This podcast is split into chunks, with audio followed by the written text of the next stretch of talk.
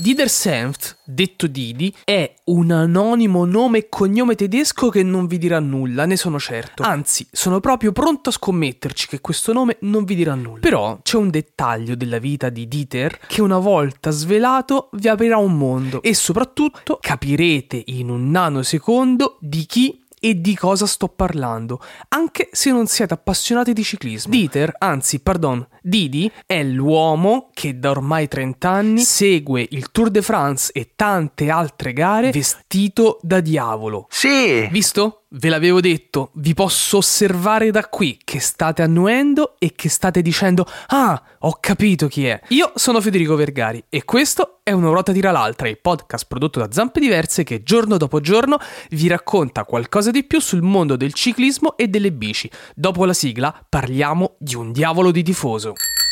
Una ruota tira l'altra, Spiegami un po'. una ruota tira l'altra, Forte. una ruota tira l'altra, Ma davvero?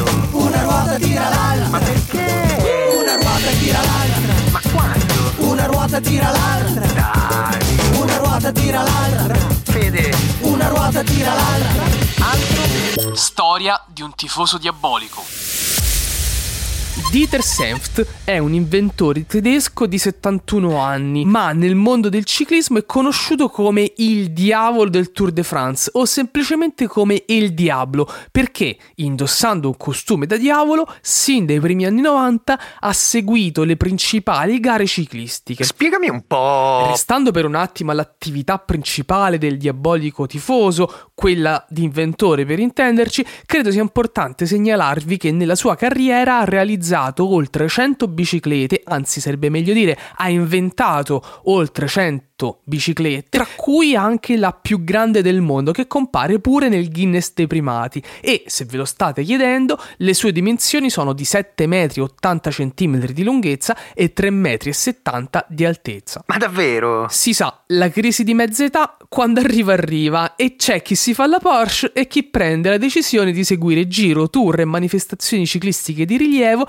vestito da diavolo e disegnando sull'asfalto un tridente. Complici le riprese televisive di quegli anni, la notorietà e quindi anche l'arrivo di alcuni sponsor, Dieter trasformò questa sua particolare passione in una vera e propria professione che ha svolto poi a tempo pieno fino al 2014 quando si è dovuto ritirare a causa di qualche problema di salute. Dai. Contrariamente a quanto si possa pensare, il suo travestimento e il suo soprannome non derivano da Claudio Chiappucci, detto il Diablo. A quanto pare, tutto si può far risalire a una telecronaca del tour, quando un telecronista tedesco disse più o meno queste parole. Ora i corridori stanno transitando sotto al drappo rosso del diavolo, sottointendendo quella che noi chiamiamo la fiamma rossa o flamme rouge, come dicono i francesi, e cioè l'indicazione francese dell'ultimo chilometro della tappa del tour di quel giorno.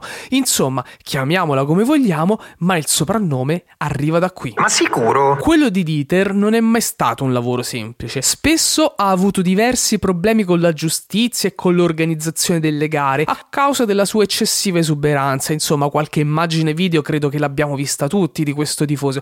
Pensate che durante il Giro di Svizzera del 2006 la polizia elvetica lo mise davanti a una scelta: cancellare le scritte fatte da lui sull'asfalto o finire in galera per un paio di giorni in attesa di processo. Inutile dire che il nostro amato diavolo si è rimboccato le maniche e ha reso agli svizzeri una strada più pulita di come l'aveva trovata. Quello che hai appena ascoltato è Una ruota tira l'altra, il podcast che ogni mattina mentre fai colazione o vai al lavoro ti racconta qualcosa sul mondo del ciclismo o della bicicletta.